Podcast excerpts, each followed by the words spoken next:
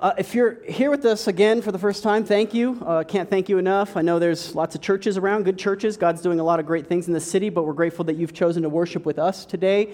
Uh, considered a privilege. And so uh, we have been preaching, uh, reading and preaching through a series called The Way of Paradox, uh, following the right side up king in an upside down world. Basically, what I've done over the past, I think this is week seven, um, is uh, looked at different encounters that Jesus had with people and how the encounters are, are not always what we expected, that his ways are completely different than the ways of the world, and he's a completely different kind of king. And so today, if you, if you brought your Bible with you, we're actually going to be in Mark chapter 10. Uh, if you don't have a Bible with you, we'll have the, the passage up on the screen. And we do also have some Bibles available for your taking out on our Next Steps table right outside the doors there. So if, you, if you'd like a, a Bible from the version that I preach and read from, which is the English Standard Version, please just grab one of those and, and take it on your way out uh, as our gift to you today. Um, so last week we were in Mark chapter 7. We've, we've done a little bit of, of skipping here. We've gone to a, a new encounter with Jesus. But uh, two, two significant things have happened between chapter 7 and chapter 10 that I need to make mention of before we proceed. And the, the first is this that the beginning of Mark's gospel up through chapter 7 has been primarily to show who Jesus is. In other words, every encounter, every miracle that we've seen and that are, that are recorded in Mark's gospel up to that point was to show that Jesus was the promised king, that he was the Redeemer, that he was the Messiah of the Jewish people. And so that's primarily what Mark was trying to do in those opening uh, recorded events. But uh, now we've made this transition in uh, chapter 7 through 10, where we're at now, that Jesus isn't just showing us who he is, namely the Redeemer, but uh, how he will redeem his people. And so he begins to make these allusions to suffering, and he begins to make these allusions to death and resurrection. And it's completely confounding the disciples. They have no idea what he's talking about because this is not the kind of king that they expected. The second thing that's happened between our last passage and today is actually the event that happened right before the encounter that we're going to look at today. And so if you're in, in your Bible, you can just look at the header, and it's the let the, the children come to me passage. This is that passage where the disciples were annoyed by all the kids that were around, right? And Jesus said that the kingdom belongs to such as these, namely children. And so, like this, this idea that the, the religious rabbis of the day were being confounded by children showed this upside down nature of the kingdom. And so, what we'll see in this next section of Mark's gospel, in our, in our, in our uh, encounters with him through his word, is that Jesus' kingdom is completely upside down. It's completely unorthodox. It's completely against everything that this world tells us it should be. And so, with that said, let's look at Mark chapter 10. I'll begin reading in verse 17 and I'll go down through verse 31. So, this is the word of the Lord for us today. And as he was setting out on his journey, a man ran up and knelt before him, this is Jesus, and asked him, Good teacher, what must I do to inherit eternal life? And Jesus said to him, Why do you call me good? No one is good except God alone. You know the commandments do not murder, do not commit adultery, do not steal, do not bear false witness, do not defraud, honor your father and mother. And he said to him, Teacher, all these I have kept from my youth. And Jesus, looking at him, loved him and said to him, You lack one thing. Go, sell all that you have and give it to the poor, and you will have treasure in heaven. And come, follow me. Disheartened by the saying, he went away sorrowful, for he had great possessions. And Jesus looked around and said to his disciples, How difficult it will be for those who have wealth to enter the kingdom of God. And the disciples were amazed at his words. But Jesus said to them again, Children, how difficult it is to enter the kingdom of God.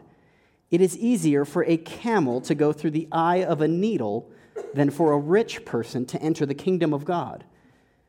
And they were exceedingly astonished and said to him, Then who can be saved? And Jesus looked at them and said, With man it is impossible, but not with God, for all things are possible with God. And Peter began to say to him, See, we have left everything and followed you. And Jesus said, Truly I say to you, there is no one who has left house or brothers or sisters or mother or father or children or lands for my sake and for the gospel, who will not receive a hundredfold now in this time houses and brothers and sisters and mothers and children and lands with persecutions, and in the age to come, eternal life. But many who are first will be last, and the last first. This is the word of the Lord. Let's ask him for, for his help. Father in heaven, that last song is, is ringing in our hearts and in our ears still, Lord. Oh, how we need you.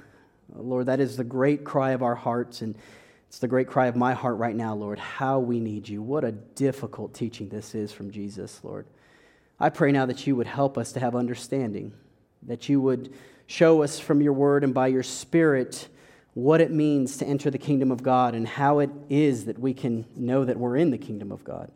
Lord, would the meditations of all of our hearts and the words of my mouth be pleasing in your sight, O Lord. We pray these things in, in Jesus' name. Amen. There are few things that ruffle our feathers as Americans than talking about money. Uh, one of the other things is talking about politics and talking about religion, and so I'll avoid politics, but I'll talk about religion and money today. Um, but Jesus encounters us today, and he encounters this rich young ruler uh, today, and he brings up this sensitive subject of, of money. I stumbled across a, a website as I um, often do. You know, any good preacher worth his salt and weight um, always starts at Google to, you know, you got to find something through Google. And so I, I, began Googling some things about wealth and Americans' wealth. And, and I, I came across this website. Uh, it's called uh, globalrichlist.com. No need to bookmark it. I'll, I'll summarize it for you. Globalrichlist.com. Here's, here's the, the gist of it. You enter how much money you make annually, and it tells you where you rank in your wealth according to the world. Like somehow they figured this out.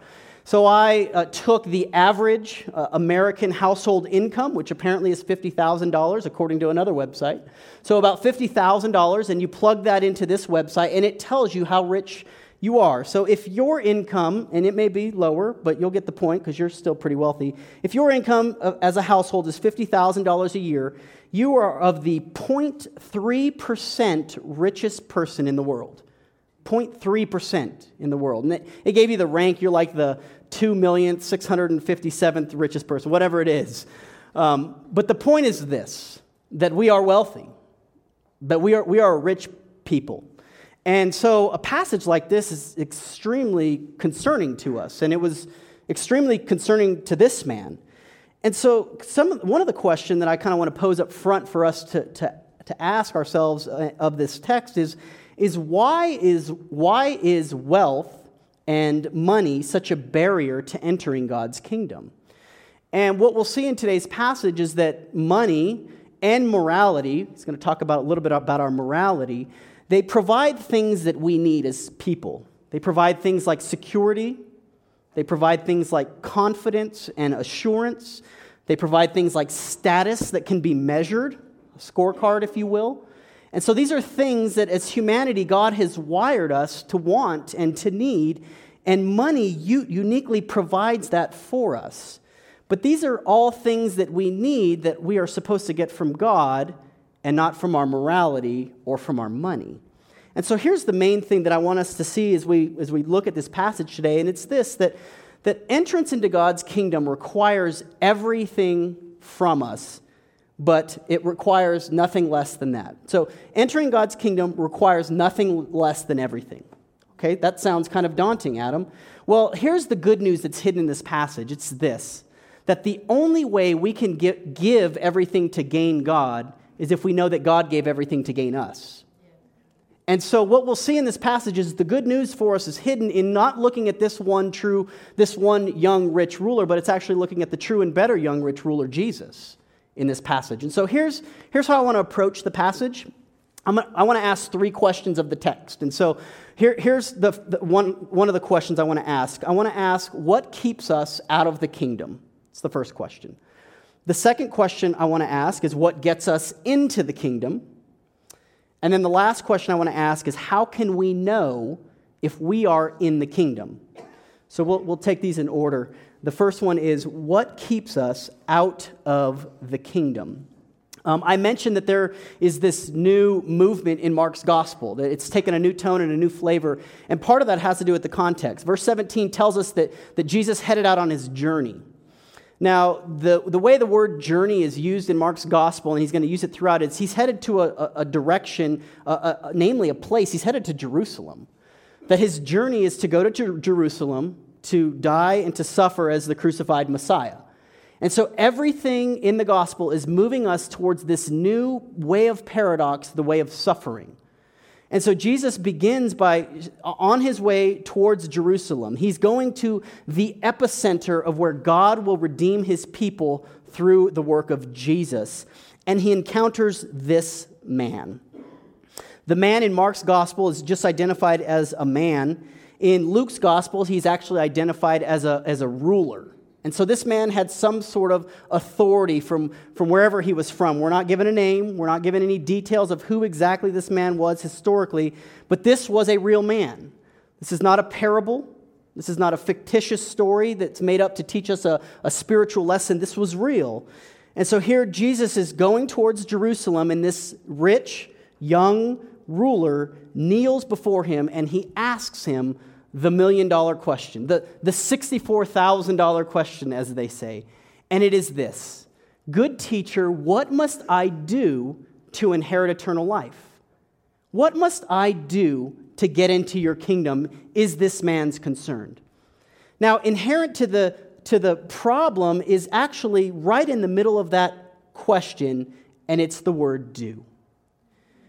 Now, Jesus is, he's, spiritually keen, right? I mean, this is the Son of God in the flesh. So he, he kind of he sees through this man's question and asking what it is he must do. Now, what we know about Jesus is he, he knew this man already. In fact, the Bible tells us that he made this man. And so he knows this man's heart and he knows the motive behind the question. And so Jesus begins to unravel it for him. So, the answer to the question, what would have been expected from a Jew, we're assuming this man's a Jew because he's a law keeper. What would have been expected, the answer to that question was keep God's law. How do I get into heaven? Keep the law. And so, what does Jesus do? He quotes five of the top 10 commandments and he adds one just, just kind of for icing on the cake. He, he, he, he quotes the five, the, the, the five in the top 10 are do not murder, commit adultery, steal, bear false witness, and then honor your father and mother. But he adds the do not defraud. That's actually significant because that's showing us how Jesus knew this man's heart. Now, it would have been assumed that in this culture that a rich man like this would have had to defraud or somehow mistreated people to get to where he was. Right? There, would have been some way where he had to scam somebody or use somebody in a way that was unhealthy to get his financial status. And Jesus knew that he actually didn't do that. Because the man's answer is true and right. He says, Teacher, I've kept all these. Jesus, I am a law keeper. I am a rule following, law abiding Jewish man. I've done what I need to do. That was the expected answer that Jesus gave him. But, but there's something missing. Because if this Jewish man would have known that keeping the law was enough, he never would have asked the question. And so there's something inside of this man that knew that law keeping was not enough to get into God's kingdom. And so Jesus gives us the unexpected answer following the law keeping. In verse 21, Jesus looked and he loved, and he told him essentially, Go sell everything that you have, give it to the poor, and then follow me. Notice the language. It says that Jesus looked and loved him in verse 21. The, the language used there is, is one of intensity. The, the looking is not just a normal observance, it's one of intensity. The loving there is not just one general word, it's actually the word agape. Some of you are familiar with that term. It's this, this intense, God tenacious type of love that's only used here in Mark's gospel. So Jesus looks at this man who wants to know how to get into heaven. He loves him, and then he tells him the hardest thing he's ever heard go sell everything Give it to the poor and follow me. You see, what Jesus is asking this man to do is to replace the idol that was on the throne of his heart, namely his money. He was crushing his idol, he was replacing it, and he was saying, Get rid of that idol and put me on your throne, and then you'll have the kingdom. And it was the hardest lesson this man had ever heard. In fact, the way it tells us, he walked away sorrowful. We'll talk about that in a minute. So here's, here's how I want to ask a question of us today is, is do you want to know if, if money's your savior? Like this man's money was his savior. He could not let it go. So how can we tell if money is our savior? Well, here's, here's, here's the question to ask. Are you able to give money away generously and frequently? Can you let money go out of your hands easily? If that's difficult, and if you're anything like me, you know that it is, money is probably your master. That is an inclination of our hearts, is that we grip our money so tightly because it grips our hearts so tightly. That money does something for us that only God is supposed to do, but boy, does money mask that so well.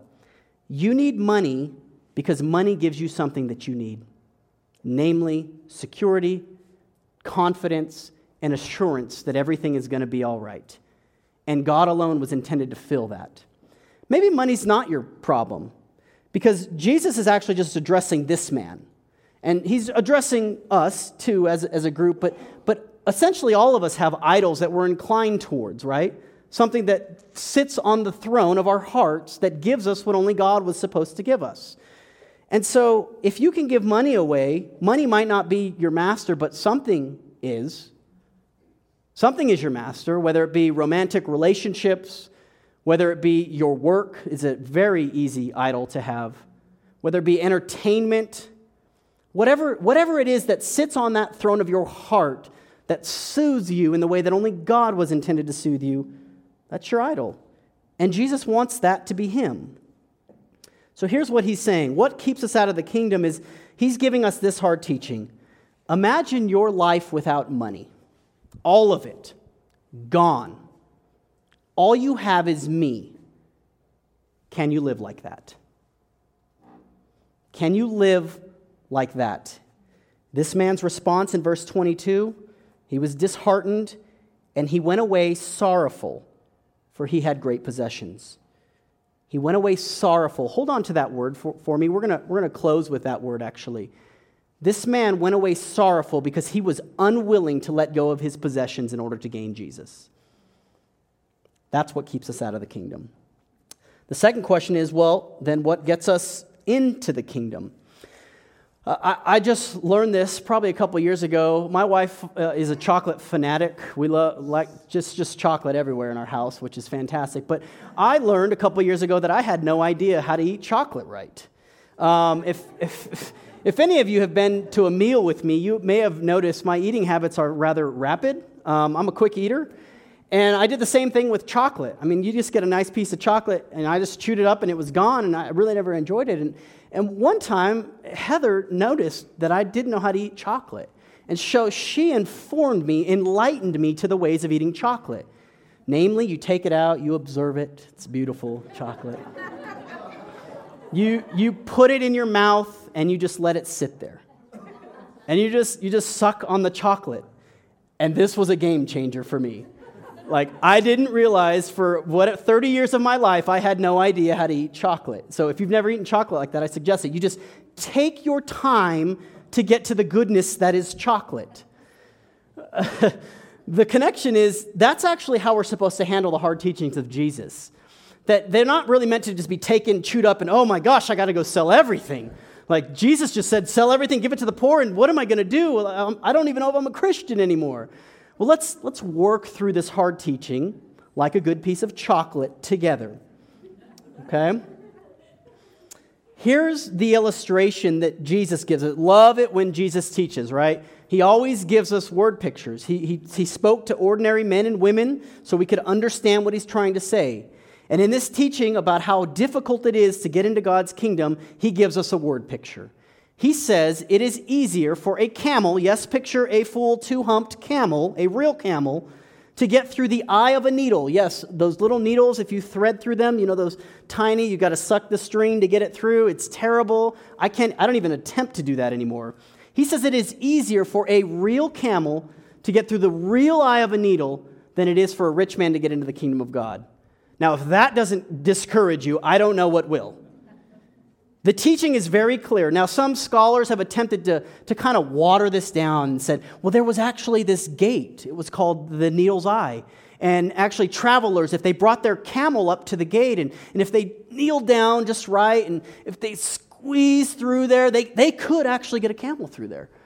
And wow, that, that's a stretch. I think Jesus is pretty clear. And the reason that's not actually true is because that gate actually didn't exist until about 900 years after Jesus said this. So it's just kind of it's, it's kind of just a moot point.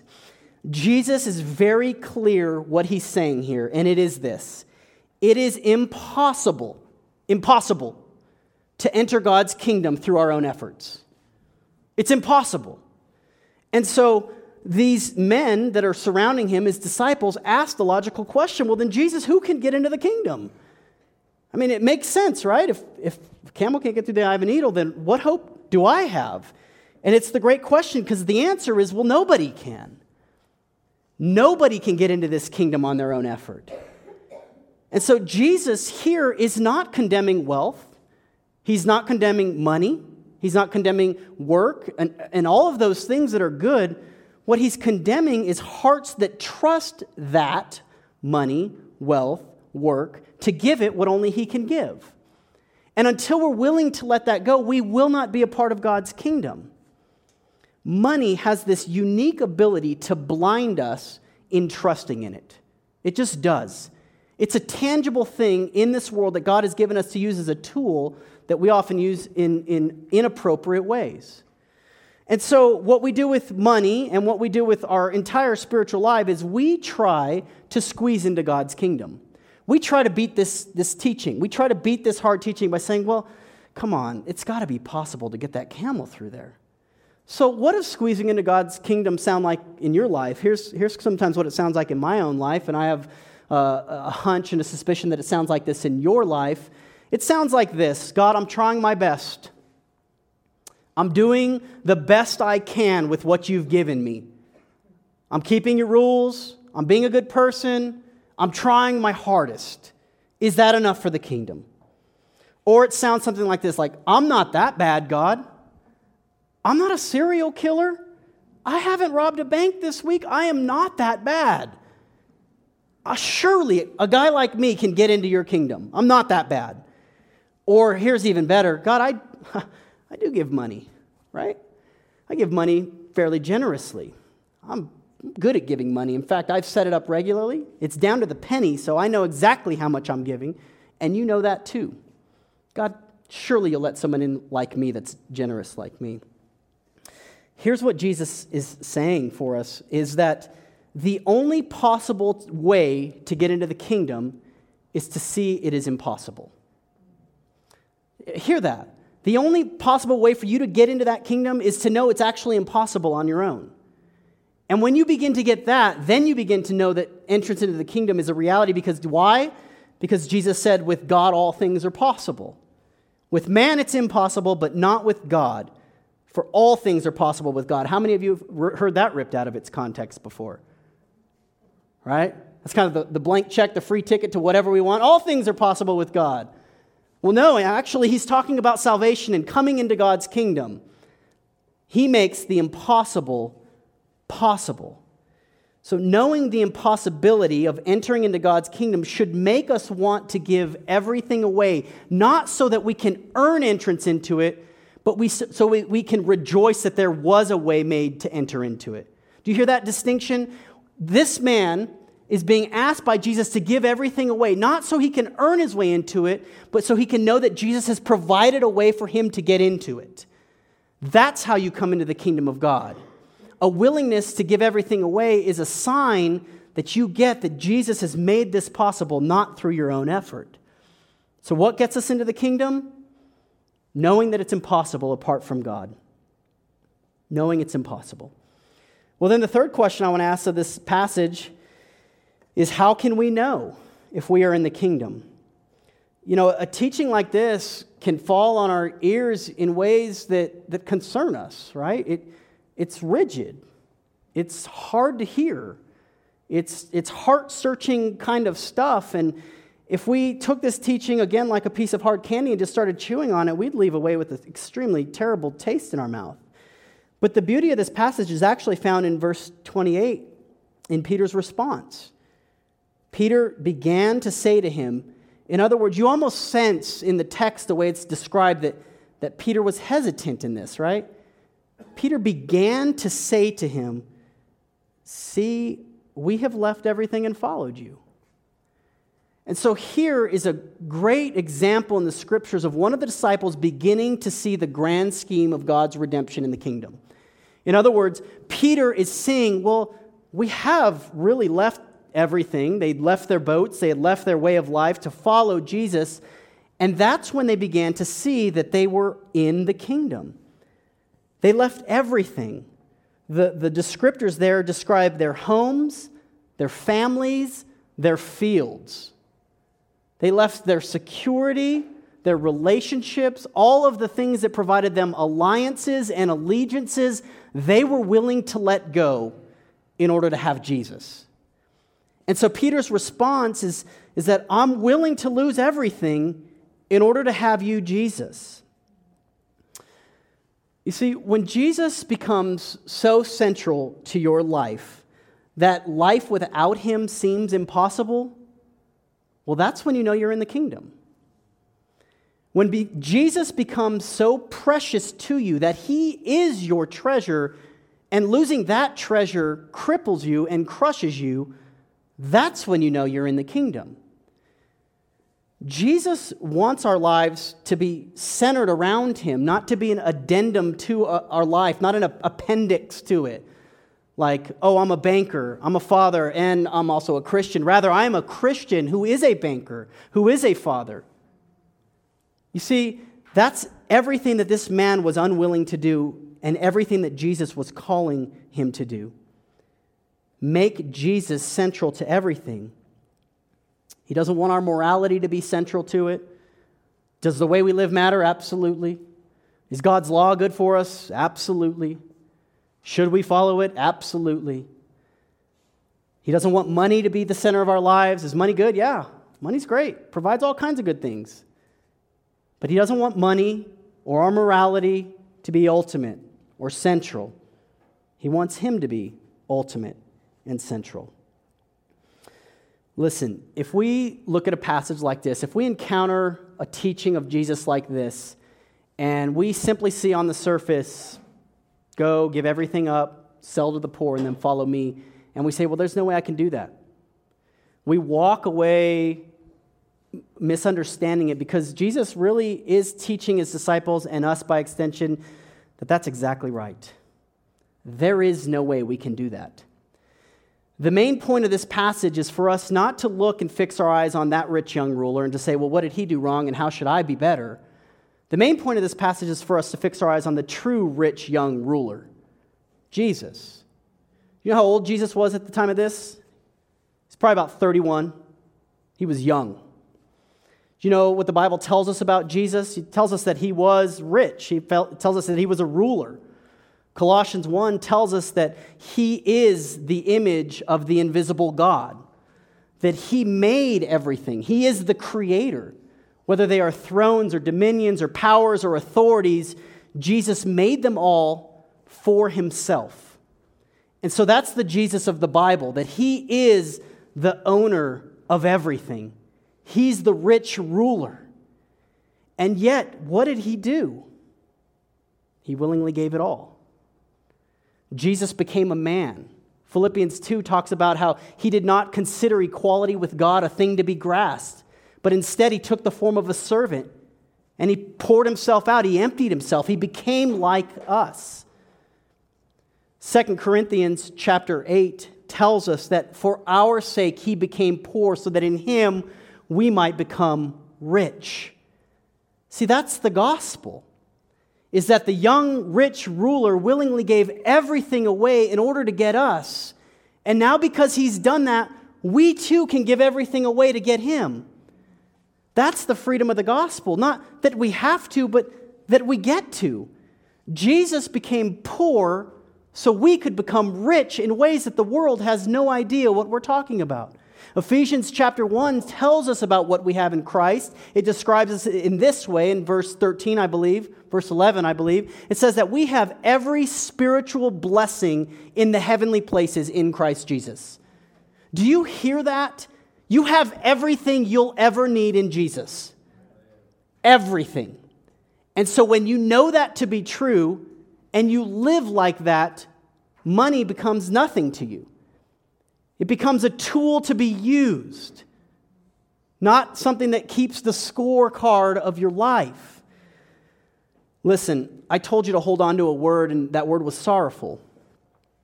This man walked away sorrowful after this teaching because he was unwilling to give it all for Jesus. That very same word is used in Mark chapter 14 to describe Jesus if you're familiar with, with that context, in Mark chapter 14, it's the Garden of Gethsemane. This is on the night that Jesus was betrayed, and Jesus is in this garden praying.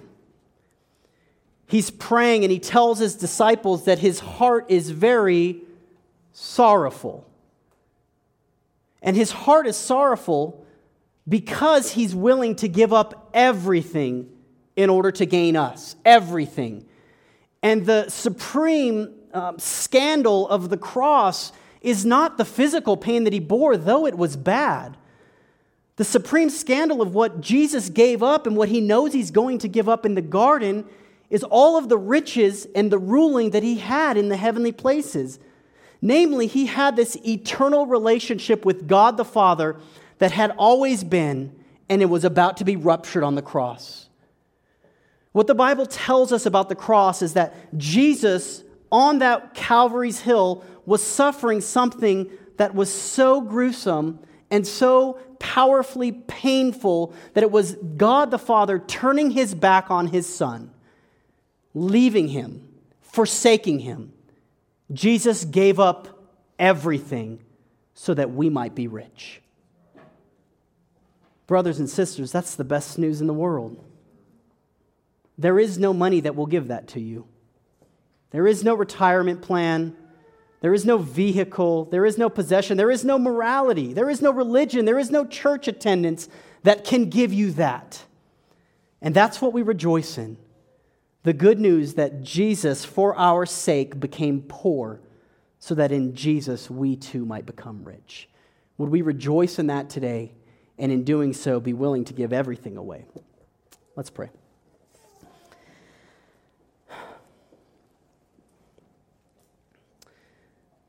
Father, Jesus never ceases to amaze. Lord, we cannot dig too deep into the riches of your grace found in the gospel.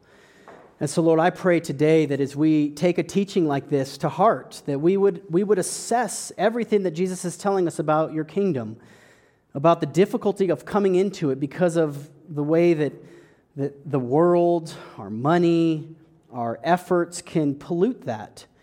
And so, Lord, I pray that, that if there are any here today that, that maybe haven't even tasted of the freedom that's willing to give it all away for Jesus, that, that you might grant that to them. And for any that are here today that are, that are trusting in Christ, that we would be renewed uh, in the sense of awe of Jesus' willingness to become poor for us, that he gave everything to gain us. So, Lord, would you work that into our hearts? Would you change us because of it? Would it be worked out in the Monday through Saturday of our lives so that people would taste and see that you are a good and gracious God? And we pray all these things in the matchless name of your Son and our Savior, Jesus. Amen.